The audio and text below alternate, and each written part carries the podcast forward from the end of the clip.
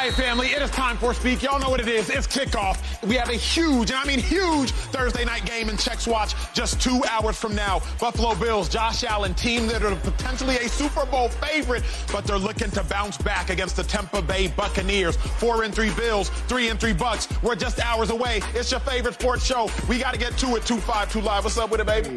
How you living? This is my beat. This your beat right here? I feel like you got a couple beats, big dog. I feel like you got a couple beats. But this is your team. You played for the Buffalo Bills. I dare say it's a must-win game for the Bills. I think they've lost 2 out of 3. So I feel like it's a must-win game for the Bills. What do you say? I'm actually pissed off. You didn't like say anything about my outfit. You didn't even. No, it's one of my favorite sweaters. I really don't want to talk about your outfit because I know the entirety of the outfit. Anyway, it's a good sweater. Back to the Bills. Okay. Back to the Bills. They have to win this game. It's an echo here. Yeah. They have to win this game just because of they'll be 4-4 if they lose this game, right? They're in a hostile conference or division with the Dolphins. Dolphins is a good team. Yep. Even though they lost to my boys, which most teams probably will, they're still a good team. They're gonna get better and better and better. For the Bills, this is a matter of life and death. Yeah. Being honest here. Yeah. You dropped a 4-4, then what? Ooh. All the things that we thought that the Bills were, good team, good culture, good defense, good offense, MVP caliber quarterback, MVP caliber wide receivers. Where is it at? Yeah. They got to show up now. If they don't show up now, then when will they show up? And if they don't win this game, playoffs is looking slim. Mm. Yeah, and I know it's early. I mean, it's a lot of football left, but this is absolutely a must win. All right, you're talking about if you lose this game and the Jets win and the Jets beat you, you in third place in the division for a team that a lot of people pick to go to the Super Bowl? I know we got a big echo in here, huh? Might have to whisper. No, don't get too excited in this box. Sorry, y'all. I get excited. I'm trying to hold it in. We are excited about this topic, but we don't want to yell at you and get yelled at. No doubt. You know that a lot of teams pick to go to the Super Bowl. So for me, Josh Allen, you got to step up. It's at the crib. Yep. This is a must win. If you lose this game, Cincinnati is coming. Yup, that's right. The Browns is better. It's a lot of teams. It's a lot of teams in the AFC. You looking up in this playoff picture, and you not in it. So this is a must-win for the Buffalo Bills. You know how I feel about must-win. I know. You don't like them, Joy. You don't like them. I don't. But sometimes it's necessary to say that it is a must-win game. I don't know that I can go to that yet. I try to reserve my very fierce reactions for situations like the Bengals are in. I think the Bengals are in a must-win game. That's a game that's going to set you back that you might not be able to climb out of. But Buffalo has been good enough this far through the season that I think that even if they lose this game, I'm still going to see them in the playoffs. Look, somebody got to win the division, and there are some competitive teams in the AFC. That's what we expected going into the year. So have the Bills looked as consistent as we wanted them to? No. Has Josh Allen been as consistent as we wanted him to be? No. But I don't think that you can go into this game thinking it is a must-win game. The season's over. They're not making the playoffs if they don't win this game. They're going to be 4-4. You know what I'm saying? I mean, they still got the Dolphins and Miami. In Miami, yes. Right? Yeah. They got some other games. Some dogs coming up. Yeah. But the only reason why I say it's over is because, yes, you still might squeak into the playoffs, but you're talking about going to Cleveland or Cincinnati or Kansas City, like that is tough. Over? Are you referencing like Super Bowl aspirations? Because obviously that's the Bills, because that's how we. A lot of people pick the Bills to go to the Super Bowl. That's what I'm grading them off of. Like Josh Allen, as good as Josh Allen is, you don't get no kudos for going to the playoffs being a 7th seed. You know, on the road. Like for me, it's Super Bowl or nothing for this Buffalo Bills team. So from that standpoint, if you got to go on the road every single game in the AFC. I don't know if they're getting that done. Here is why I think it's a must-win. I think there's 2 reasons why the Bills have to win this game. First reason is, from a scheduling perspective, get back in the W column. Yeah. Remember, you have lost, I believe, it's 2 of your last 3 games. Yes. And the game you won was against the Giants team with the backup quarterback and Tyrod Taylor, and you only won by 1 score. Yeah. So that's why you got to win first and foremost. But secondly, what nobody's talking about, Josh Allen has to get out of his own head. Right now, Josh Allen is playing figurative whack-a-mole with his emotions because he started the season throwing interceptions, and so he's like, you know what, let me scale back. But now he's scaled back and he's not performing as well. So now he's like, I don't think scaling back is working. So Josh Allen is trying to figure out how to cure himself from his own ailments physically on the field, but winning cures all. Yes. So the reason I think they really have to win isn't so much because of their playoff hopes would thus dwindle away. It's more so Josh Allen is spiraling. Yeah. And we've all been in those situations where it's like, man, this ain't working. Okay, I'll try that. Man, that ain't working. Okay, I'll try this. Man, this ain't working. Okay, I don't know what else to try because, Shady, nothing I'm doing is working. Yeah, and you need, like momentum, right? I think one time with playing – especially football, you're going to have a lot of wins. We had some losses. Mm-hmm. The good teams I'm talking about.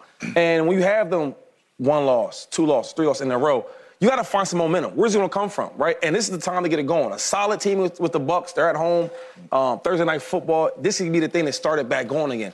And the one thing you talked about is Josh Allen being more aware. Yeah. He talked about that he needs to stop thinking as much and just play football. I like that, right? Some people don't like that. I like that. You know why? Because that lets me know that he's aware. And I've been there where some games I might not play well, right? I might have a 2-3 game slump. Mm-hmm. But now I'm more aware. You know what, Shady? Don't worry about that. Play football. That's it. Don't think so much. I miss a block. I miss a block. Next play. Miss a catch. Next play. Yeah. And I think Josh Allen is back on that type of mindset where no matter what happens, good play, bad play, pick, touchdown, I want to play football and stop thinking. And when you're aware of the deficiencies or things that you're slacking at, and you just play ball, that's all it is. Just play fast. Let's hear what Josh Allen had to say. I want y'all to hear this sound because it'll take y'all into the mindset of Josh Allen and where I think he needs to win, secure this mindset. Go ahead. Obviously, as a quarterback, there's a lot of things going through our mind. So if I can limit, myself and my energy and my heart rate, I feel like I can maybe think a little bit more. But who knows? Maybe I need to think a little bit less and just play football. Yep. Why I am worried, Joy Taylor, is because he said, okay, then I can think a little bit more. But then he stopped himself and said, but who knows? Maybe I need to think of a little bit less. Yeah. There's something called paralysis by analysis, especially in sports. Your therapist taught you that? Psychologist. Okay.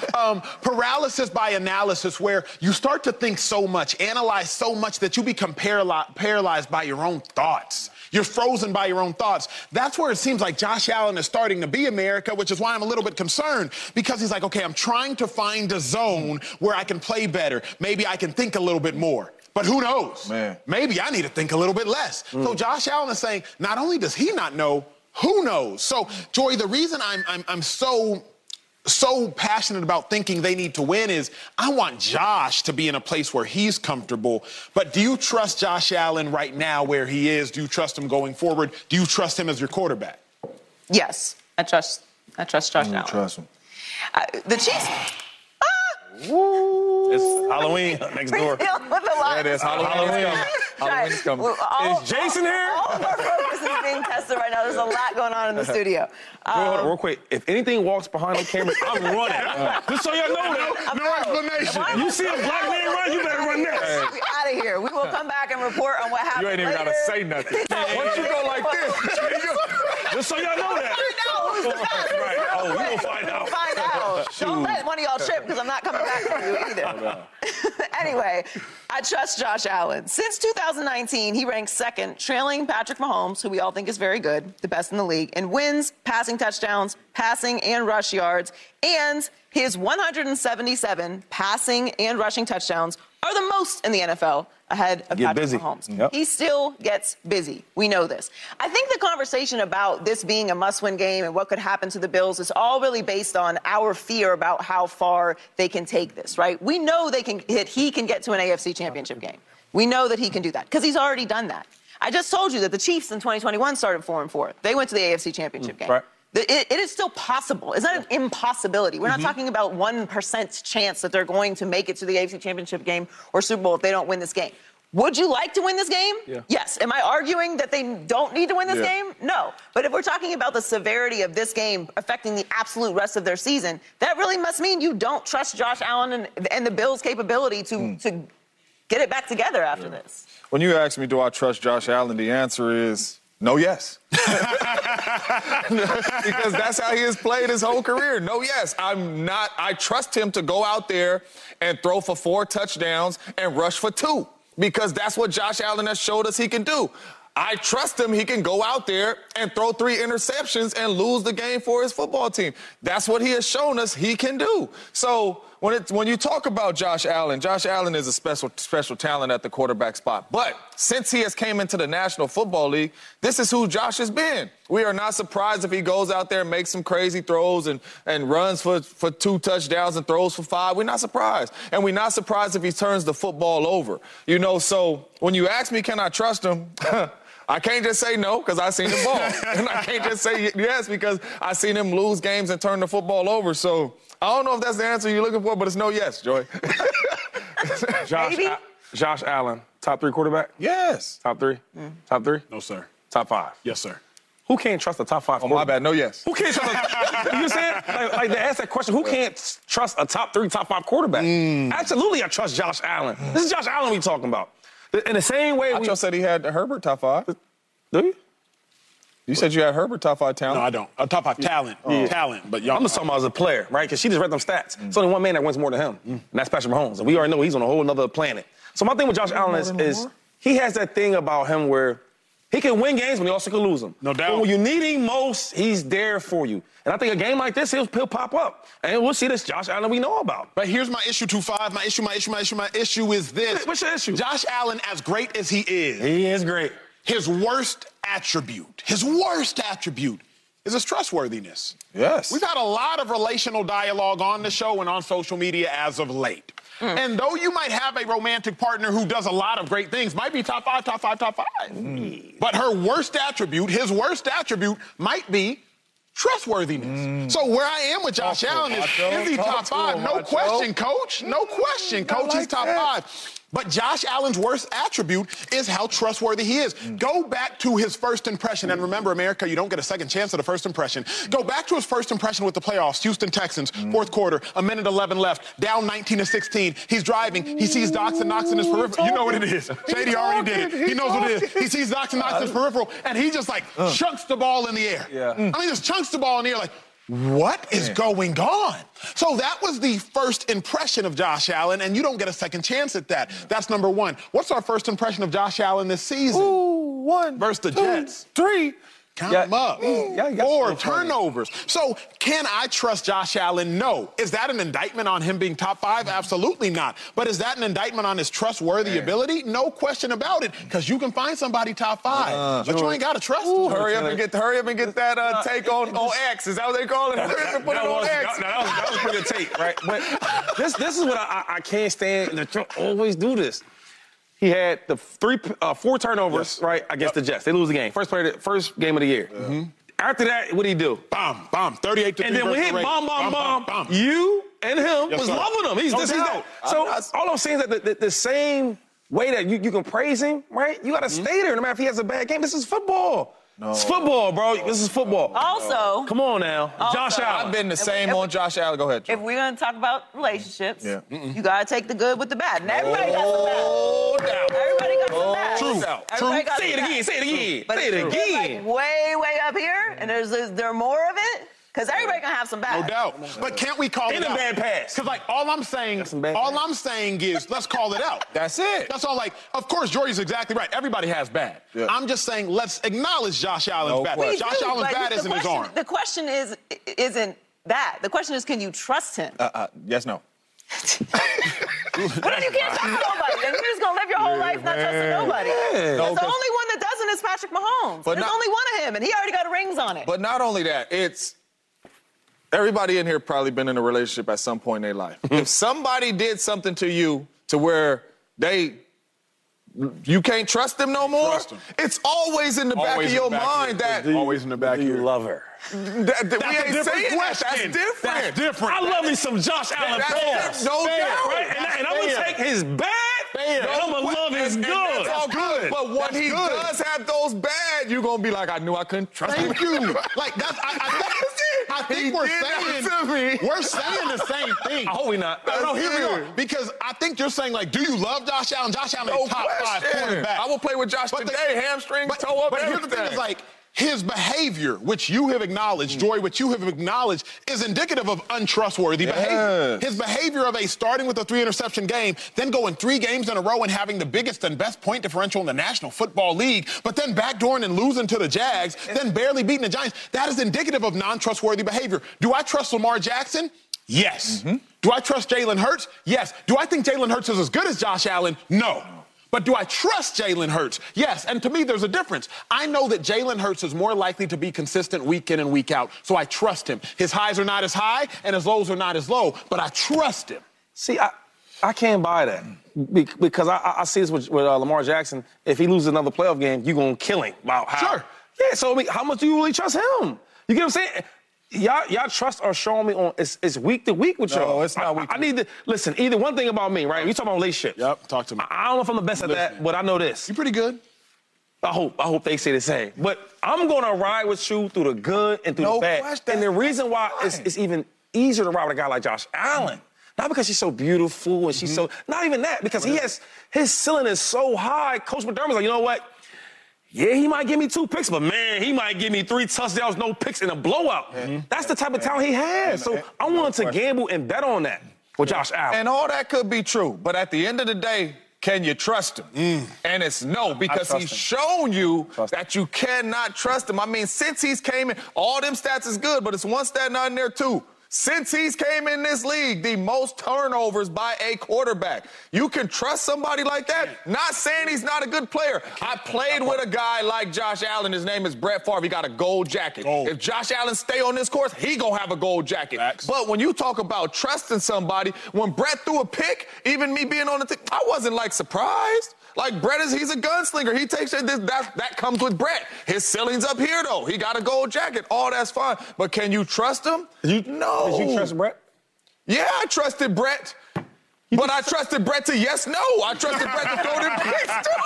That's what I'm saying. You know what I'm saying? It's been plenty of times, and I'm over there like, man, Well, get this. It's one thing to not trust a player. It's another thing to not trust a coach. And head coach for the Niners, Kyle Shanahan, he called out his defensive coordinator for running a 0 blitz and potentially costing the Niners a game on Monday night. He don't even trust his own coach. Come on, man. Is Kyle Shanahan criticism of Steve Wilks out of line? That's next. You can trust us to return from commercial break. But also, check us out every day, Fox Sports Channel, Sirius XM. Let's get to second and short. Now, everybody remembers Brock Purdy's costly interceptions on the final 2 drives, if you will. It cost the Niners a game. But get this, that's not really the storyline, at least not for Kyle Shanahan, because right before halftime, defense gave up a huge 60-yard touchdown. Defensive coordinator Steve Wilks, he called a 0 pressure, and Kyle Shanahan, he had some criticism. Here. He knows he messed up on that call. I have no problem with 0 blitzes. Especially when people need a lot of yards. You know, if you need to get 20 yards to kick a field goal, I have no problem with the 0 blitz. But I do when there's 16 seconds left, and that's where he lost track. There was no necessary need for that just because of the time. Oh, Kyle Shanahan, you didn't have to say it, but you was telling the truth. I got an issue with Kyle Shanahan saying it publicly, not because I don't think that call was problematic. It was problematic, and I'll show y'all on tape just how problematic it was. Not because I don't think Steve Wilks is problematic. I think Steve Wilks is not helping the Niners defense as much as he should be. But Kyle Shanahan, keep that one in-house. What do you gain by letting the whole world know that your defensive coordinator messed up? We already kind of know. People that in the know, but I just don't know what is the gain by telling the media just how bad Steve Wilks messed up. I already know. Joy knows. James knows. Shady knows. Y'all likely know. Y'all play Madden. Y'all know Engage 8. Y'all know y'all bringing the heat when y'all call that play, and it does not work more often than not. But this isn't Madden. This is real life. That was the play right there that he called to where the ball went through the body of the Niners defender. Okay. That play. Anyway, Joy, is Kyle Shanahan's criticism of defensive coordinator Steve Wilks out of line? I don't know. Did it go through the defender? Yes, it did. Did they have a whole half after this? Sure. Yeah, no doubt about it. No doubt about it. I don't know how I feel about it. Do we always have to protect people also? No. I don't know that we always have to protect people. I kind of want to reverse the question onto you because I don't feel like he's really out of line, but I also don't really feel like this was the deciding factor in the game. Yeah. You had a whole half to play. That's true. Shady said this yesterday. It never comes down to one play. We always focus on the one mistake, the one interception to end the game. You had all these other plays and all these other mistakes, and this person missed this tackle and this block, and this person didn't get to this assignment. You had a whole half to recover from this bad choice. So from that perspective, I don't love him calling him out. Because if this was the determining factor for the game, like, Nobody else made any mistakes. Maybe. But I also think if someone makes a mistake, can't you just say it was a mistake? Why is it always got to be we got to protect everybody? Mm. Very well said. I can't wait for this conversation because I like points like that that are made. I mean, James Jones, where you at? You know, I hate it, number one. But I'm on the fence a little bit because as a player, I always wanted people to call me out when I didn't do my job. Like, okay. I wouldn't say I always wanted them to call me out, but I was never sensitive to it. Mm-hmm. Like, if I didn't do my job and a player, a quarterback, whoever called me out, whether it be on the field, whether it be in the media, I'm just like, he right. You know, I didn't do my job. I got to play better. I've been coached hard my whole life. I've never been sensitive from that standpoint. But you're talking about a coach now that you sit in these meetings with from 6 in the morning to dang near 6 at night, and you go over these game plans, whatever it may be. But the only reason why I have a problem with it is because I want to switch it a little bit. What if Steve Wilks was up there and was like, I don't know what Shanahan was calling after we stopped him and Purdy threw that pick. And then we stopped him again, and then he called another play, and Purdy threw another pick on back-to-back drives after our defense stopped him to go win the game. Yep. I don't know what Kyle was doing. We would probably be sitting up here killing Wilks, right? Or fired. So for me, that's your coach. Whether you disagree with the call or not, it's so many calls during the game that your coaches is on the sideline saying, he running it right there? Mm-hmm. Like, that they disagreeing with. And they have never came out and said that to you in the media and said it publicly. This is something that as a coach you talk to, you know, not to the media. Hey, man, you know, 16 seconds left. You're going all-out blitz. Like, we can't be doing that. Yep. I'm good with that, calling them out there. But bringing it to the media, and now all the players is looking at it like, dang, coach didn't like the call. Like, that's division in the team. I'm a Kyle Shanahan fan, but I do not like this right here, calling out one of your coaches, because nobody steps up there and calls out your mistakes. Mm. You know, so for me, I don't like it, especially when you're calling out a coach. Shady, you grinning? I loved it. Oh, God. I love it. You know, everybody nowadays, from the players, the coaches, are so sensitive. Oh, he said I can't play. Oh, I'm so mad. Oh, why? He threw all these picks. He's a bad quarterback. Oh, why are you talking about the players? What do you mean? What he said is what you seen. Mm-hmm. That's true. True or false? True. That's right? True. So, and you hold up, and you said something I hate. Another thing you said. Oh God. Talking about what he say? Why he didn't call out Kyle Shanahan? Do you got a boss? I do. Do you got a boss? I do. I got a boss, brother. You got a boss. You're not about to say nothing about your boss. Right, what's right? I ain't gonna go. That's a whole other topic. What's right? Anyway, we got bosses and it's levels of everything. You can't talk about your boss. But one thing I like about Kyle Shanahan is that when he messes up or he doesn't make the right play call or does different things, he speaks on it. Yo, I let us down today. It was my fault. That's different. I mean, so if you call yourself out as a head coach, right, and let it be visible so everybody to see, why can't you call another coach? But that's different. Why can't you call another player? They talk about that Super Bowl game when they came back, the Patriots against Atlanta. You ever hear him talk about that? Yeah. He talks about that. He's very vocal about it. And he owns up to it. And if the head coach can own up to something he did wrong, why can't the player and why can't the coach do it? I love that. And you don't think he talked to him in the meeting? Hey, I ain't like that move. It's 16 seconds left going into half. They're on their own 35. Why are you doing an all-out blitz? Mm. My son is 11. He does stuff like that. Yeah. You get what I'm saying? This is NFL getting paid a lot of money. So I'll say this. Going forward, I think that everybody's more accountable. You're right. Hey, Kyle, that's my fault. I'm on my game. Players, too. They see it. The worst part is I hate it when I was with Chip Kelly with the offense. When I would say, hey, coach, this shit ain't working, man. I'm just going to say it. This thing ain't working. I was like, can we say that on TV? No, I get so upset. But this thing ain't working, Chip, and you need to do something better about it. Yep. He didn't want to listen. He felt I was coming at him. I'm like, no, I'm not coming at you, but, bro, you need to do some adjustments. Yep. Chip. Yeah, I'm saying it. And if I'm saying it, the players are thinking it. Uh-huh. The coaches are thinking it. Yeah. So I love when people are visible and honest and open, like, hey, bro, we need to change this. That's all he did. And I'm good with that, Shady. I'm good with you going up to Chip. We got to change this. Not going into the media. Chip got to change this. Mm-hmm. For what? Talk to the man, right? You don't got to go in to the media and say, man, you know what I mean? They asked them. Because for me, I know that, but for me, you a head coach. You know how to duck and dodge questions. You can duck and dodge a lot of questions. I mean, you can duck and dodge questions. Don't duck it, Joey. But to me, this is different than him letting us know something that we didn't already know. Like, elaborate.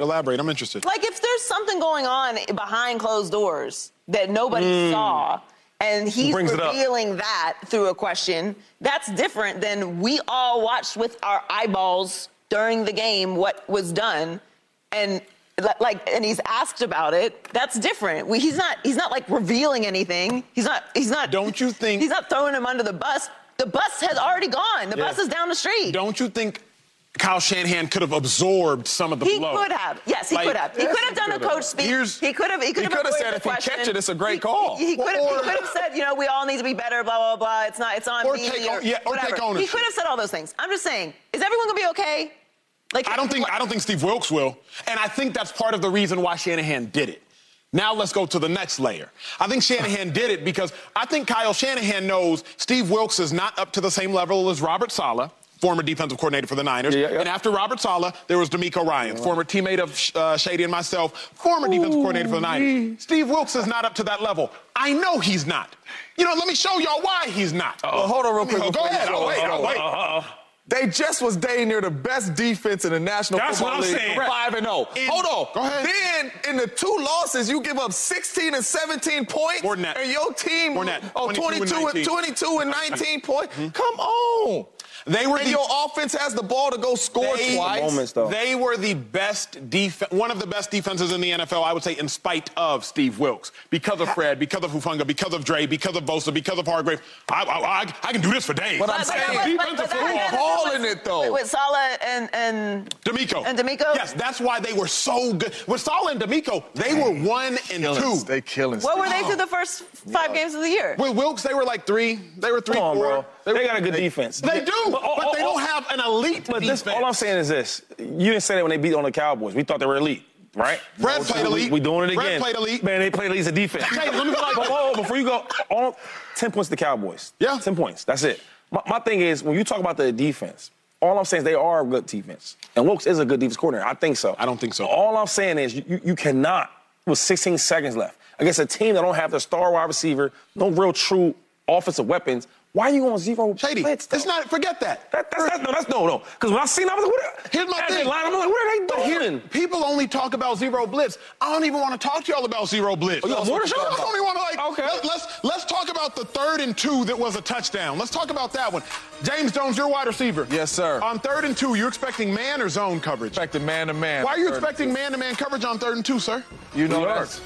It's number one, it's 2 yards, but, you know, 3rd and 5, third and short, everybody playing man-to-man. Anything 3rd and 6 or under, like Shady said, it's 2 yards. Third and 6 or under, you getting man-to-man. This is 3rd and 2. The Niners are going to play zone. Here's why you don't, America, play zone on 3rd and 2. Because like Shady said, if I'm in zone coverage, Shady can just run a 2-yard route, spot up, catch it, first down. Right. But Steve Wilks, for whatever reason, you go sit in zone coverage. Now, why does it matter? Because this individual, Dre Greenlaw, he has no man. So in zone, he's going to have to identify the number 3 receiver, which is Jordan Addison. And in zone coverage, you're going to have Greenlaw guarding Jordan Addison.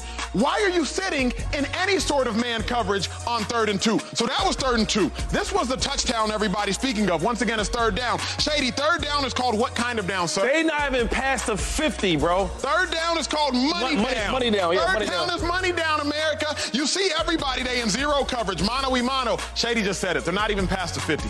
They're not even past the 50. The Minnesota Vikings were 8 of 13 on money down. Shady just told it to you. Now, it could have been picked. James Jones is right, but I can call any defensive back right here on the set. They hate zero coverage. Why do you hate zero coverage? It's high risk, high reward. High risk, high reward in a situation where you need no risk and no reward. I'm going to let this one play all the way to the crib. But I don't want to talk about that 3rd down, and I don't want to talk about 3rd and 2.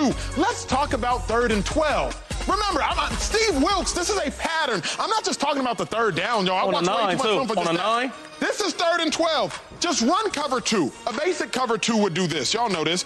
Hufunga would go there, Gibson would go there, Warner would go there, Oliver would go there. I don't know who that is. That might be Ward. That's not even Ward. Greenlaw would go there. You tackle it, you get off the field. It's 3rd and 12, Joy Taylor. It's 3rd and 12, Joy Taylor. Yeah. Why do you have Fred Warner, the best linebacker in football, covering grass? It's 3rd and 12, Joy Taylor.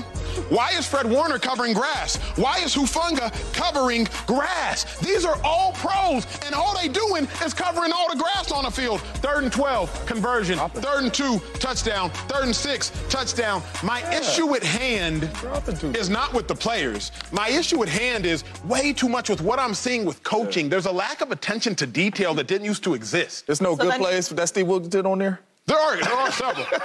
But on 3rd down, there weren't any. No. So then you don't have a problem with Kyle Shanahan doing this, then?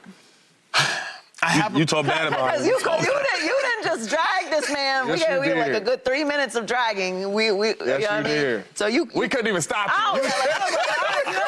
We were trying to stop you. Names. We couldn't even stop you. You know what I mean? You did art. You been doing art on the big board. Now you gonna come over here and talk about Shanahan should have been quiet. That is true. I guess it's let us do it. Let me do it. If the coach does, the only reason I think, truth be told, I'm gonna end y'all with this thought. Robert Saleh, the DC, he stopped being the DC shady because he got promoted. D'Amico Ryans, he stopped being the DC because he got promoted. How is this going to end with the Niners defense and Steve Wilks? He's 54. He's not getting promoted. He was the Arizona Cardinals coach for 1 year. Whether you agree or not, they ran him out of there. He's not going to get another head coaching job. So how's this going to end? Either firing or being mediocre. I think Shanahan is publicly saying all of this. It's not good.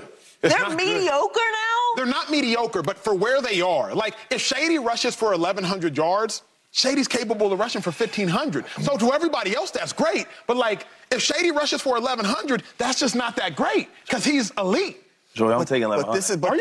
But this is after 2 games, though. 1,100? Yeah, I'm taking that. We saying this after 2 games, they not elite. For 5 straight weeks, they was the most consistent and most elite team. They was the best team on both sides of the football. They were the most, but remember what happened versus the Rams. The Rams scored 23 points on them. The Rams, America. It's a divisional game. The Rams aren't that bad of a team. Remember what happened at the end. There were just 2, and again, I'm just such a stickler for defense, particularly the Niners. And they always do good against the Rams. Particularly the Rams always do good against the Rams. And the only last thing I'll say is, like, remember Nick Bosa last year through 7 games? I think he had 7.5 or so sacks. Okay. Right now he has 1 sack. That's Wilks' fault. No, that's his fault. And he spoke about it. Like Wilks' fault. Spoke about it. Because he's saying, like, yo, I haven't had no camp, and you know a lot of players. He ain't lining them up. Look up Nick Bosa's 2nd sack versus the Miami Dolphins last year. Look up Nick Bosa's 2nd sack versus the Rams. Bosa wasn't in camp. I'm saying, Bosa talked about it. Bosa has 2.5 this year. Load him on the iPad, end of the show, I'll bring it up. But the scheme. At the end of the day, you can bring up plays to where Kyle Shanahan ain't got the right call on. No doubt. You can bring up plays to where Wilks. That's football, Shady, right? It ain't a perfect play every single time you line up. That's why you see quarterbacks scrambling. That's why you see all this. What about the work? Because Joy made a great point roughly 15 minutes ago now. I know we got to go to break. We'll go there in a second. Joy made a great point. A lot of people make bad play calls. No doubt. My issue is this was the most egregious play call that could have been called. You could have closed your eyes, point your finger at anywhere on the play call sheet, and anywhere you would have landed would have been better than this. And I can agree on that. I can agree, okay, play call, not a good play call, right? It happens during the game. But you don't got to call your coach out. You tell your coach that. That don't got to be in the media. That's all I'm saying. This is your coach. You guys trying to get this thing right. You don't call the game perfect every time. Get with your coach like, bro, what you doing in 16? I'm good with that. I'm good with you holding them accountability and all that. Just why to the media? I don't understand that. I'll make sure when I make a mistake that I take accountability. I'm just saying. You don't have to. I've been in plenty situations to where. It doesn't happen that often, so we don't have to worry about it. No doubt. But I've been in plenty situations to where I'm standing up there at the podium and one of my teammates have made a mistake that they think lost the football game. James, man, can you believe blah, blah, blah fumbled and lost it? It wasn't his fault, right? Because I dropped the ball in the 2nd quarter. You know, Aaron didn't make a throw in the 3rd quarter. Like, it ain't just that's me. That's a teammate. Not like, yeah, he can't fumble. He lost us. That's basically what you see. You can't, don't do that. You got some great teammates, boy. Because you fumble the ball away, I'm calling you out, man. Yeah, there's a lot of mistakes, man. But James fumbled and lost the game. If I know you right now, you ain't going to do it in the media. You might come to my locker and tell me that, but you ain't going to do it in the media. I mean, it depends on how the question's asked. Shane, you taking 1,100? I mean, I got numbers. I see my numbers. You got a 1,300 season, a 1,600 season, another 1,300 season, another 1,300 season. All I'm saying is, taking 11? Is better 11 than what, 800? 700? You're right. You're right. Better than 700. You're right. Better 11 than 7. All right, family, when we return, Jerry Jones, he thinks his roster is good enough to get to the Super Bowl. With the trade deadline approaching, he is not going to make any moves. At least that's what he says. Is Jerry Jones wasting another Cowboy season? That is next on Speed. All right, family, y'all know what it is. It is time for a pick-six. I was going to get the football, but quarterback hasn't thrown me the pick just yet. So we are 7 weeks into the NFL season, but who is our top team in the league right now? Starting with number 6, Miami Dolphins.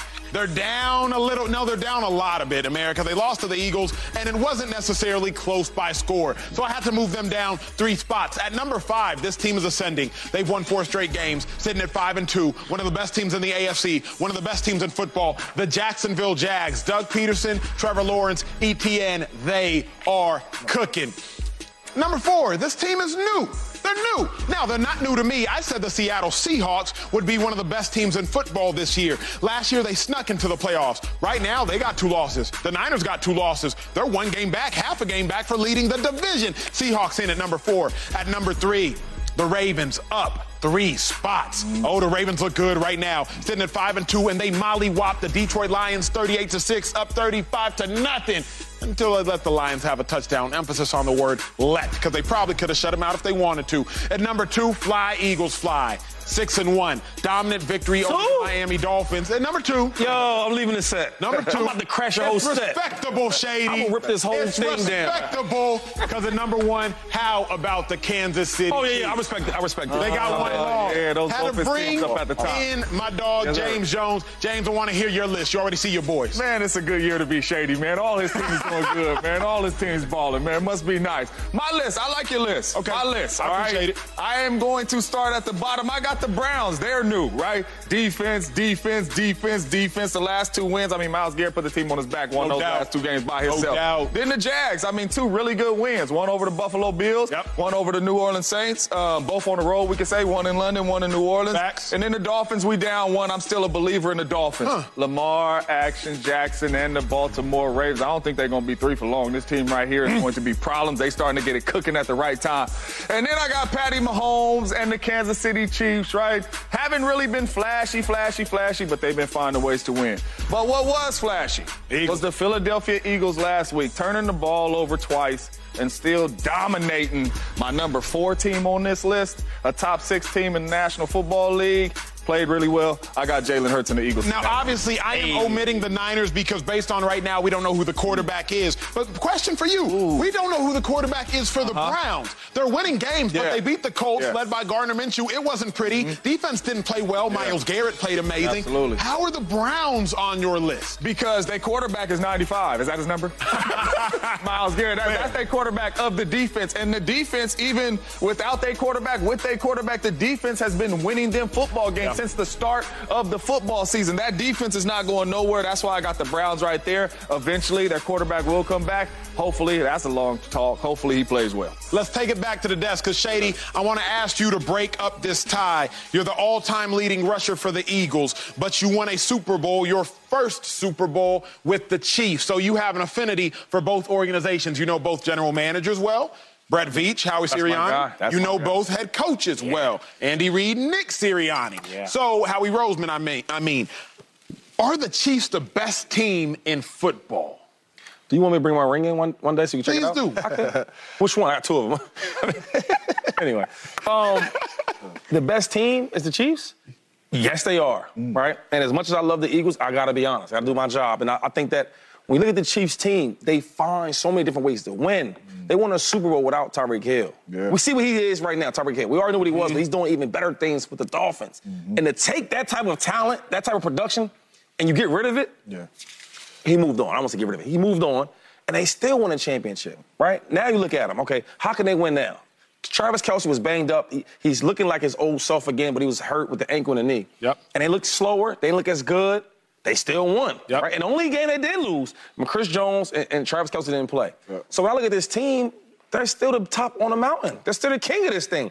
And if you want to be the champ, you want to be the best, you got to beat the champ, you got to beat the best. And until the Eagles do that, they're in second place right now. I like it. I like it. Truth. Got to earn it. I agree. I mean, there's 2 teams with 1 loss. The Eagles have a bad loss, and the Chiefs don't. They lost to what is a good team in the Lions, and they lost to them by 1 point without 2 of their 3 best players. So, and they're still the man. They're still the boss. They're the champs, and they're still the top of the league. And we know that they are capable of doing consistent things in the postseason. So I have to put them at the top. So I agree with everything Shady just said. I don't mean to crash the segment, but neither one of y'all got the Cowboys on your list? You got a bye week, and then they just Yeah. The Browns are better than the Cowboys. They win this week. They're going to be in there. They win this week. It's just because of the bye week. It's just hard to overlook what the Browns is doing on defense and find a way. What did the Browns do? The Browns lost 28. I was supposed to say what Miles Garrett did. Yeah. I can't buy into that Cleveland thing yet. They lost 24-3 to the Bengals. It just be the way they winning. They just be winning. It's like we should put the Steelers up there. They winning the same way. Steelers playing well. I was just almost at them. I'm just a little confused. I don't want to say too many nice things about the Cowboys and get everybody tripping. Hey, give the Cowboys some love. I don't know. I mean, I feel like you got a bye week. Everybody forgot. Like, I'm on your side when you get on me about not having the Cowboys in there. I mean, the Browns. I was confused about Micah's list yesterday. I don't feel about his list because Micah, he didn't have them in the top five. You're right. Maybe some. You're right. Yeah, I'm going off of Micah. I'm going off of Micah. Switch it up a little. All right, family. Before we head to break, it is time for everybody's favorite part of the show. Not crazy work, Shady. It is time for Speak Trivia. We need y'all's help with this one. Answer this question. Tweeted us the answer. Chiefs and the Eagles. They have the best record in each conference, but who are the last two teams to face each other in back-to-back Super Bowls? Who are the last two teams to face each other? I know. Back-to-back Super Bowls. Answer yet. Okay. Answer is after the break. Okay. I should know this one. I think I'm good on this one. Damn. Welcome back. Now, we asked y'all for Speak Trivia. The Chiefs, Eagles, they have the best records in their conference. Get it? Get your thoughts right, Shady. Who are the last two teams to face each other in back-to-back Super Bowl? Shady, you up first. Wait, I'm first? Yeah. You said you knew it. All right, so is one of the teams the Bills? Ting! No, you can't get no ting. Okay. And the other team was, I want to say... They can't give them the team Giants. For guessing. Oh, no, the Dallas Cowboys. Let's go, baby! You can't give them a team. I really do this, man. Give them a team. Go fix my record. They said, Shady McCoy, you only played. I didn't just only play, baby. I was a student of the game. You know what I mean? Student-athlete, student of the game, baby. You can't give them a team for guessing one team. I mean, I was going to say the whole thing. You heard me before the break, but that's what I do. I love the game. I study the game. I'm part of the game. That's why they hired me, baby. You said the Giants first. It's fine. Shady, you got it. This guy is crazy. You got it. Is that how you get down here? Let's say, good job, Shady. Just give me some love. That's really like the craziest stretch, though. That was, gosh, to lose Bills. And you know the worst part about it is the dude that was running the show talks the most about every Bills team. Yeah. Jim Kelly. They're always talking about Josh and all what they need to do. Not good. What they should do. Why didn't you do it if you know so much? You lost 4 in a row. Trivia done turned into getting no Kelly. I mean, for straight. Like, he's under my skin, though. He said, I'm glad I got this one right now. Let me talk Kelly. Pretty crazy. He had to put Kelly real quick. Everybody catching strays today. Oh, God. Today on this show. Oh, well, hopefully you got people catching buckets, because as we transition to hoops, a big game, a big premiere tonight. Dame Lillard, Giannis Antetokounmpo, finally they will team up. After Dame's 7 All-Star appearances in Portland, he takes his All-Stardom to team up with MVP Giannis Antetokounmpo. They debut tonight. Shady, it's versus your Sixers. I cannot wait for this matchup. Literally in 2 hours from now, you will get to see this long-awaited debut. Joy, what do you want to see from Dame? I want to see some chemistry. Okay. I want to see some cohesiveness. I want to see how Giannis and Dame play off of each other. I'm really excited to see how it looks because I anticipate that there is going to be a little bit of some learning curve with each other. They are new together. They're two greats, two all-time greats, but it takes a little time to get used to playing with another player like that. True. So I really want to see how it looks from that perspective. I've gotten over the bitterness of Dame not being in Miami. I'm very excited for Dame to be in this situation. I know it's big of me. It's growth. It's growth. You know, these things happen. It's all good. But that's really what I'm looking for. Really what I'm looking for throughout the first half of the season is seeing what the chemistry and how they play off of each other, what that looks like. Because when you get into the postseason, that's what's going to matter most for the two of them and what's going to matter for them winning a championship, which is their ultimate goal. So. No. What I want to see is very, very, very simple. Dame, make life easier for Giannis. Yes. No more, no less. No That's more, what you're there no for. Like the job of Robin is to make life easier for Batman. If it's time for you to save the day, and he is. Whoa. He just is. That's the job. We know that Giannis is the best player on the team. That is objective information. One is a I agree. But I mean, like the Robin part got me. Yeah. Can it be like Batman A, no, Batman B? No, because one is a superhero, one has brought a trophy to a team, and one has yet to. I believe that Dame will. This is not a slight, but let's not change the reality of the situation. We gotta find a different comp. One is a two-time MVP. Dame was brought to Milwaukee to help Giannis win another one, and to help Dame win his first one. Can we do like Thor? And, you know what I mean, like Captain America or something? The only dilemma is... Can they both be Avengers? Dame's just not a hero yet, because he ain't saved nobody. Let's do, like, Iron Man and Thor. He ain't saved nobody. Right? Yeah. I want to, bro. I really do. But he ain't like... I can't have revisionist history because my dog puts out some good albums. He was there to battle Thanos, you know what I mean? Like, he showed up. He was. Batman, Robin being some... Get it done this year, Dame, and we'll make sure that you're a superhero. That's it. Because all I want is, like, if you are the number two, help make life easier on the number one. That's what Kobe did at first with Shaq. That's what Shaq did when he partnered with D-Wade. When D-Wade realized his role and Joy, you were there with LeBron James, that's what D-Wade did with LeBron James. And I just named Shaq, Kobe, and D-Wade. And Dame, as great as he is, he can fall in line as well. So all I want to see is Dame help Giannis's life be easier. I don't want to see James Jones, Giannis take the ball 94. No, I don't want to see it. Yeah. I want Giannis to have the easiest 26 and 12 he's ever had in his life. Because if that is the case, Dame will get his, Giannis will get his, Middleton will get his, everybody wins. No doubt. And I got a couple things. I got a little checklist here that I want to see from Dame Dollar. Talk to me. Number one on my checklist is Dame Dollar. I want to see you be aggressive, right? It's too many players that get with superstars, you like, he ain't shooting it like he was shooting him. Be aggressive, right? Yeah, correct me if I'm wrong, but when it was an all-star game, I think Giannis picked Dame first because he knows Dame is a walking bucket. So go out there and be aggressive. Get yours even if Giannis is out there. Be aggressive in this game. Number two, right, when Giannis goes to the bench, that's usually when this Milwaukee Bucks team struggle. I need to see you lead this second unit just like you led this Portland team to the playoffs. I need to see you lead this second unit and this second unit be able to get busy.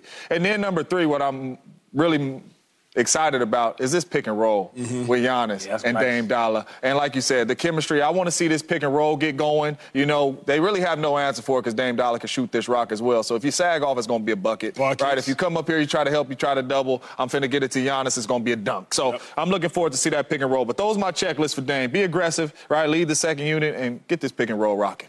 You know, when I seen this question, I start thinking about, man, yo, Dame with the Bucks, Milwaukee, Giannis, I want to see 35 points. I want to see assists. I want to see a blowout. And I say, you know what? That's not reality, though. Yeah. Right? That's what we, as fans, that's what we want. Yeah. But what I really want to see is how he gels with his team. Yeah. I started going back to LeBron James the first time I seen him with the Heat. Yeah. Him and D-Wade was trying to figure out, game's close. Are you getting the ball? Am I getting the ball? How are we going to do this? Right? I started looking at Kevin Durant with the Warriors. How's it gonna look? I know it's Steph Curry's team, but man, I'm the best player. How are we gonna do this, right? Then I look at another one, KD with the Suns. There was a lot of talk about, well, whose team is it? Booker shot a lot more shots. Yeah. Kevin Durant was probably more efficient. Should I pass? Should I shoot? So looking at all them games, now looking at Dame and Giannis, I want to see how he gels. Yeah. I don't want to see you have to go out there and force 40 points, force an assist, pick and roll. I gotta throw Giannis the ball. No. Fit in, find your spots, find what's comfortable with you in this offense, right? Are you doing a lot of pick and roll? I want him to fit in, and I want him to not force it. I think sometimes when the expectation level is so high, and he's such a great player, and we match up this two duos about to be one of the best in history, we start saying, you know, we need 50 from both players. No. Go and have a good game, be efficient, protect the ball, and play Dame Lillard basketball. I will say... Good. There's a lot. Well, I'm going to transition. I mean, just to add on to Shady's point and why I said chemistry, and you're mentioning all these different players and all this meshing and those ones.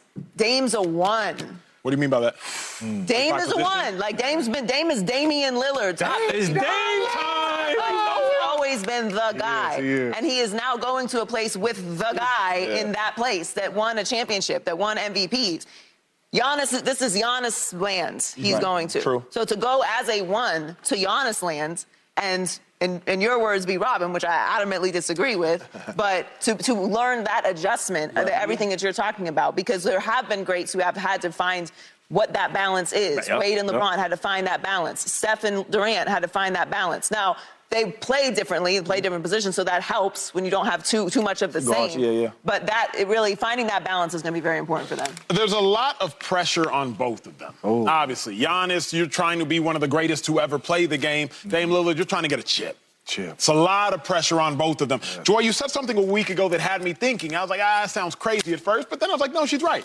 I think there's more pressure on Giannis. When I think about the two of these individuals, I think Giannis has more pressure because he's supposed to. No, he is the better player. I can't even let y'all convince me he's supposed to be. He is the better player. He's got the hardware to prove it in the regular season. He's got the hardware to prove it in the postseason. He's a better defensive player. He's a better closer. And he is the better overall player. But to whom much is given, much is required. Yeah. You've been given, you've earned more hardware, but you've been given Dame Lillard. You were gifted Dame Lillard. So for that reason, he did want him. He did want him. For that reason, I think more pressure, Shady, is on Giannis because you're the better player. You've been given Dame Lillard. You've accomplished more. You already won without Dame, so you better be able to win with Dame. Who's under more pressure? It's got to be Dame to me. Ooh, break it down. Because first of all, if you remember Giannis, you're right. He is a better player. I'll give you that. It's close, but he's the better player. I'm going to say they're both ones, Acho. But he's bigger. They're both all-star superstar players. Yeah, they're both on a 75 team. Yes. Anyway, that's another point. But Giannis would not sign back with Milwaukee unless they got him some good help, right? Ain't that what he said? Yeah. What'd they do? Got him. But you wanted some help. But some real help, right? A real superhero.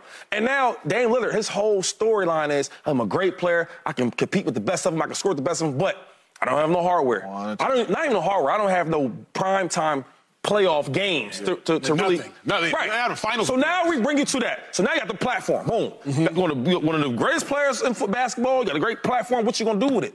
I think he's going to shine. But when you talk about pressure, you got to show up. Because now we need that same Dame that was in Portland. Nothing more, nothing less. We need that Dame. That Dame was super legit, elite.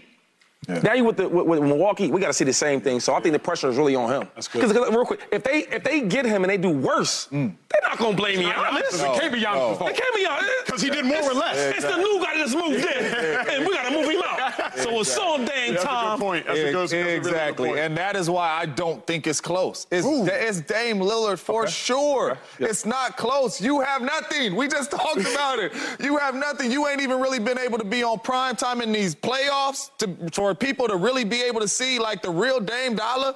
Like, come on. Giannis got MVPs. Giannis got final MVPs. Giannis got ring.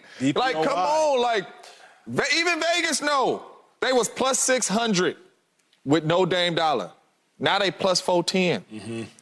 Because Dame Lillard is over there. So they are saying with Dame Lillard over there, this basketball team is better and they have a better shot at winning a championship. If Dame don't deliver, they're not going to win a championship. They're not. So he has to deliver to be able to, like you said, make it easier on Giannis. He has to win a ring. He has to get him there. All the pressure, not just a little bit. All of it is on Dame Dollar to make sure that they get back to the championship. I think all the pressure's on Giannis, but I would really like to revisit this conversation after the season is over because it's a long season and a lot could happen. What if, obviously, nobody wants anybody, you know what I mean? But what if somebody got to carry the team for a little while? What if that happens? What if somebody is struggling? And we've seen them both do that. Someone else is balling. How does the pressure shift in that way? So I think it's going to be very interesting to see what the narratives are throughout the season and what it looks like, because whenever two superstars team up, a lot happens. A lot happens. So I really want to mark this one, Darnell. I want to see how we look at how their season went after this is all over. And the last point is we always would say about Dame Lillard, man, only if we see him on another team. Only if we see him on a good team. Only if we see him on a playoff team. Well, we got your shot now, right? So now we got to get to see Dame outside of Portland because Portland don't get a lot of primetime games. They don't have no real good players. Now you put him with these boys, they're going to be primetime every day. And so I'm excited to see it. And the pressure on, too, for Dame because, Giannis said I need another Super Bowl. But Dame said I want up out of here, too. You know what I mean? Send me on somewhere. And he had his choice, Miami or whatever. Now he's here. You blame him all, man. He didn't ask for this. He asked for Miami. I know, but he asked to be out, though. Portland's in Oregon, right? Yeah. Or Come on. Here's what I want to do. He actually be out, though. You saying that Giannis is just barely better than No. What I said was, I said there's a number one A. Yeah. And there's a number one B. Yeah. Listen, I don't care how great Giannis is, and he's really, really great. You're not going to take away from Dame Lillard. No. Dame's a great player. Of course. So what I'm saying is, yes, Giannis is the one. Thank you. Okay, but he's the 1B.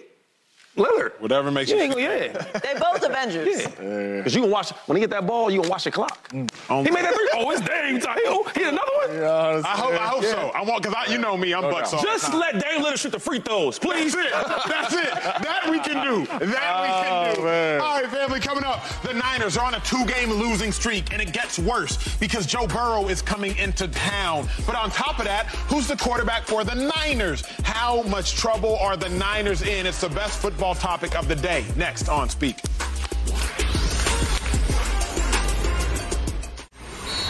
All right, family, we are in overtime. The struggling 49ers have Sam Darnold, the man on your screen, in line to take over as the quarterback. Brock Purdy in concussion protocol. However, he did return to practice today. I have to make sense and get clarity on that.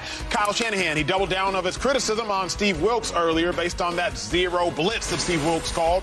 Shanahan said, quote, "My defensive coordinator, he knows he messed up." James, I think the Niners are in trouble. You don't think? The Niners are in trouble not just because of their own personal current deficiencies, but because the Bengals are coming into town. And if I'm the Bengals, I'm licking my chops against the Niners team, which has blood in the water right now. James, how much trouble are the Niners? Yeah, they're in big trouble. They're in a lot of trouble, right? Number one, right, we got a little beef between coaches, whether we want to say it ain't or so. All right, we got a little losing does so much stuff to you, right? When you lose, all this little stuff comes out. But forget the coaching, the players ain't playing well, right? On both sides of the ball. Offensively, you ain't been in score 20 points in the last 2 games with your starting quarterback. Now you about to go out there with your backup quarterback. Who knows how that's going to look? You're going to be without one of your star all-pro players in Debo Samuels. You might be without Trent, you know, one of the best tackle, well, the best tackle in football. So they are in big trouble. And on top of that, the defense can't stop the run, and they dang sure can't stop the pass, right? At least that's what they showed us last week. And you got Jamar Chase, T. Higgins, and Joe Burrow coming into town,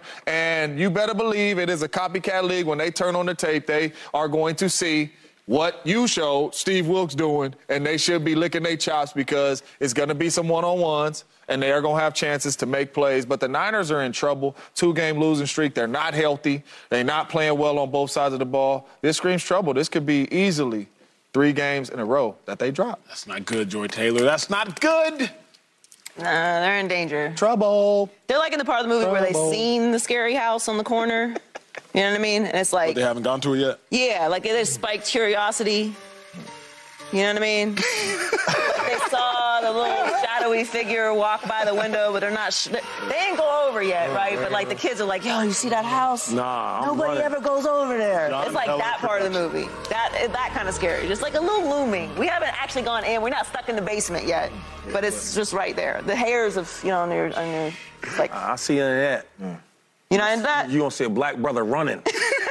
Checking it out. I'm out of there. I'm not investigating anything. I'm just saying at this part of the movie, they have noticed the spooky house that will eventually become the main character for this. I can see Joy saying, "Oh, why are you running? What's going on over there? What's going on in there? What's going on there?" I don't even watch scary movies. I'm out. I'm uninterested.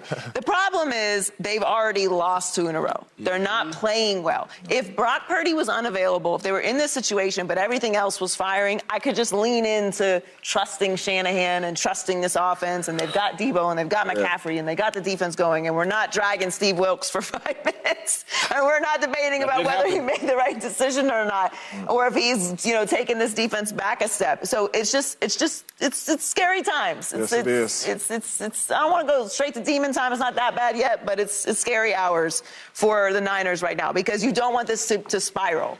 And if they lose this game, which is a very losable game. Very possible. Yeah. Very losable game. Now, you've lost 3 in a row. How do you course correct from here? What are some of the changes that you're making? Because you're not putting the same product that you did the first 5 weeks of the season. Yeah. Scary, right? Or should they be scared? Is that the question? How much trouble are they in? How much trouble? I said it's scary. My thing is, why are they in so much trouble? Because I just want to get this together. So the defense hasn't been playing great. Playing good, but hasn't been playing great. Offensively, haven't been playing great. Playing good. They've been playing good. Yeah. Bengals coming in. And the starting quarterback is hurt. Yes. Mm-hmm. Quick question for y'all. Do you think that – now, I think Brock Purdy's a better quarterback than Sam Darnold. Yeah, we all Sam Darnold. Yeah, but you think Sam Darnold's probably more talented or no? I'm just asking questions. Physically, yes. Physically. I mean, he's a first round. Physically. Yeah, okay. Physically. So all right, you take a talented quarterback under Kyle Shanahan, offensive game plan, right? Which means that's a good thing. Mm-hmm. And then the Bengals. They ain't been great all year. What are you so afraid of? What are you so worried about? Mm. We see the Bengals lose to a lot of teams. They've lost some bad teams. And then they just beat the Seahawks. Seahawks and the Cardinals. I mean, Seahawks is good. Cardinals is high. Yeah. So, yeah, I think if you have a bounce-back game, it should be to a team like the Bengals. Yeah. Not the Bengals of old. We talking about this, a 3-3 Bengals. That's what they are, right? Mm-hmm. Yeah. That's a winnable game. Yeah. At home against two games you had bad, third game to bounce back. Yeah. If you need a bounce-back game for confidence, this is the team you want. You want a 3-3 team that's not confident. Ooh, you want the Bengals? See, I'm saying they've won two in a row, and they're doing this. It's trending. And Niners here. Hey, listen, man. At the end of the day, trending up or trending down, a team is a team, right? That same team that lost all them games can happen again. And the same team that won them games can happen again. So it's a 50-50. I just think that I'd rather see a team like the Bengals, right, and not even look at the players. You're looking at the players. It's like the Bengals is a team, a 3-3 team that hasn't been playing great all year. Right? Compared to playing the Chiefs or playing the... Of course. Of course. You see what I'm saying? And if you're trying to bounce back, get that confidence, get that momentum back, you want this. Yeah. Your starting quarterback is hurt, you want a 3-3 team to come in your house. You want at home... Bengals, though, 2-5? Joe Burrow? See, off a bye week? I'm trying... Off a bye week. Viewers out there, listen to me. Off a bye week. He's good at this. Manipulating the conversation. What I'm saying is, I'm not talking about Joe Burrow or Jamar Chase. I'm not even talking about the players. I'm talking about a team. If you are a team that is struggling, right, you lost two games in a row, now you have a home game to respond, right? Your starting quarterback is banged up. You got a backer coming in.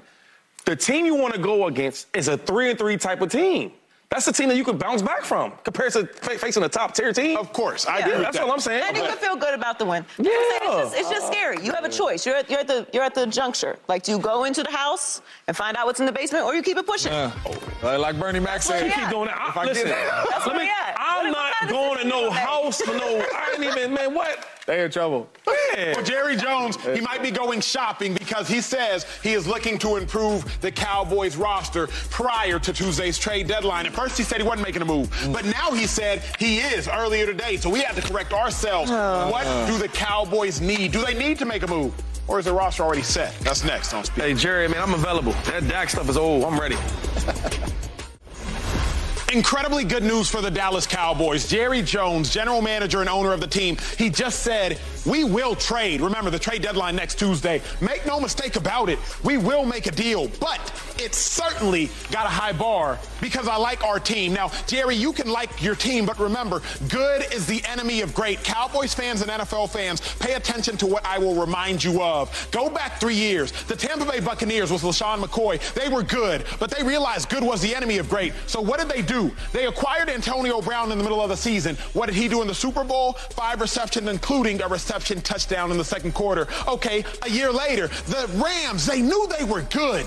But good is the enemy of great. So what in the world did they do? They acquired Von Miller, 2 sacks, 3 quarterback hurries, and a pass defended. And Odell Beckham, 52 reception yards, including a touchdown in the Super Bowl. Okay, remember the next year, the Chiefs, you know they good, but good, it is the enemy of great. So what did they do? They traded for Kadarius Toney, former first-round pick from the Giants, and what did he do in the Super Bowl? 65-yard punt return, including a reception touchdown in the fourth quarter. The last 3 Super Bowl champs have all been good, but in realizing good is the enemy of great, they've made moves in the middle of the season to further their roster, and Jerry Jones says he's going to do the same thing. Okay, Shady McCoy, you were there with the Bucks. You were there when y'all made moves, including acquiring yourself. I think it may have been in August or September. You acquired Gronk in the offseason, then Antonio Brown in the middle of the season. You know what it takes to take a team from good to great to win a Super Bowl.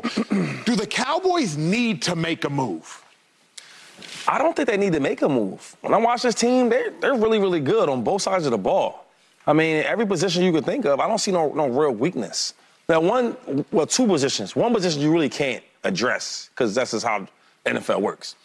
The other position, a cornerback. I think that Trayvon Diggs leaving the Cowboys, I think it really messed up what they really wanted to do, right? I think when you have 2 shut down corners, to stop the run, you can do whatever you want because you have that trust. We got two lockdown dudes. Yeah. Where you going to go with the ball, right? And you see that how good the safeties were playing. So as I think about this, it's like if you can't get a corner that you probably need, I don't say even need, but can help out their defense. And if you can't change the quarterback, because we can't change the quarterback. That's how it works, right? Can't keep the hate out, y'all. I'm just saying. You almost made it. You almost made it. Joy, do the Cowboys need to make a move before the deadline? I don't know that need is really the word I would use. I mean, maybe you add some depth at corner, obviously. Like, that's the position that they lost. Although, you know, I still think their defense is overall playing pretty well. Keep in mind, making a move at the trade deadline would also mean you're giving something up. You're not just acquiring this player. So what are you willing to give up in order to add that depth? So, I mean, I don't know. I'm with Shady. I think this is a very solid team, top to bottom. They still have a lot of talent. So what are you willing to give up for depth? To me, it would have to be a deal that only benefited the Cowboys. I have a guy. You know a guy? That I think they should trade for. And I think he will get them over the hump. And his name is Patrick Surtain from the Denver Broncos. You get him, and you trade for him, not only for this year, but now next year you got him and Stephon Diggs out there as well. But this is Trayvon Diggs. But this is a dude that you can put out there and plug in, and now you can play man-to-man with Gilmore and Patrick Surtain. And you don't feel like, dang, we got to give up some draft picks. This dude was a first-rounder and is a really, really good football player, arguably one of the best corners in the game that Denver talked about. Why is y'all's issue at corner? Because I don't see that issue. Deron Bland, 5 picks last year, 3 picks this year, 2 touchdowns this year. He could go play the Move him back to the nickel. I just don't see that as the Cowboys' biggest issue. Man, but that team, other than the quarterback, where's the other issues at? Middle of it. I would go D-tackle linebacker. I mean, Van Der Esch being hurt. You know what I'm saying? Overshawn, they drafted him in the 3rd round, being hurt. It's interesting, though. I'm glad Jerry will make But I look at Coach Quinn's defense. I played against, obviously, the Legion of Boom for a lot of years. That secondary had it going. Whoever was up there rushing the passer, they could lock down, right, and be able to bring some extra rushers and all that. And now Micah freed up as well. So did they dominate, y'all? The Bills. We won some, they won some. All right. We will see if the Bills can lock down the Bucs because we are just 2 hours away from Thursday night football, family. We get ball back again. But y'all got to hear our predictions for tonight's game. Who will win and why? Who's Shady voting on and how much money he putting down? That's next. Oh, man, I learned my lesson. I'm chilling. LaShawn McCoy's Buffalo Bills, 4-3, hosting, well, I guess Shady's Bucks as well. Shady won a Super Bowl with the Bucks, All-Pro with the Bills. I feel like every team is your team, Shady. You just succeeded everywhere. Hey, I know, anyway, let's see if the Bills will have success tonight. Can Josh Allen get back on track? Who wins and why? I think the Bills won by 7 points. I think Josh Allen's the reason why they win. He's back to the old Josh Allen. Stephon Diggs, let's get it going. 9.5 point spread, Joy. That's wild. Yeah. I'm just not looking at that. That's wild. 7 points. They've been watching. No, they watched Tampa lose to the Falcons. Like the Falcons are playing well right now. That's not a bad thing. You got the Bills? Yeah, I have the Bills. I would say Bills pop by 7. Yeah, I know it's early, but I'm in desperation mode. So come on, Baker. Come on, Bucks. I'm just trying to get me some of these wins. Let's go. Oh, appreciate y'all watching. Y'all could. Who you got? Oh, y'all hanging out with us. Who you got? Bills by 10. All right. He said by 10. They covered the spread.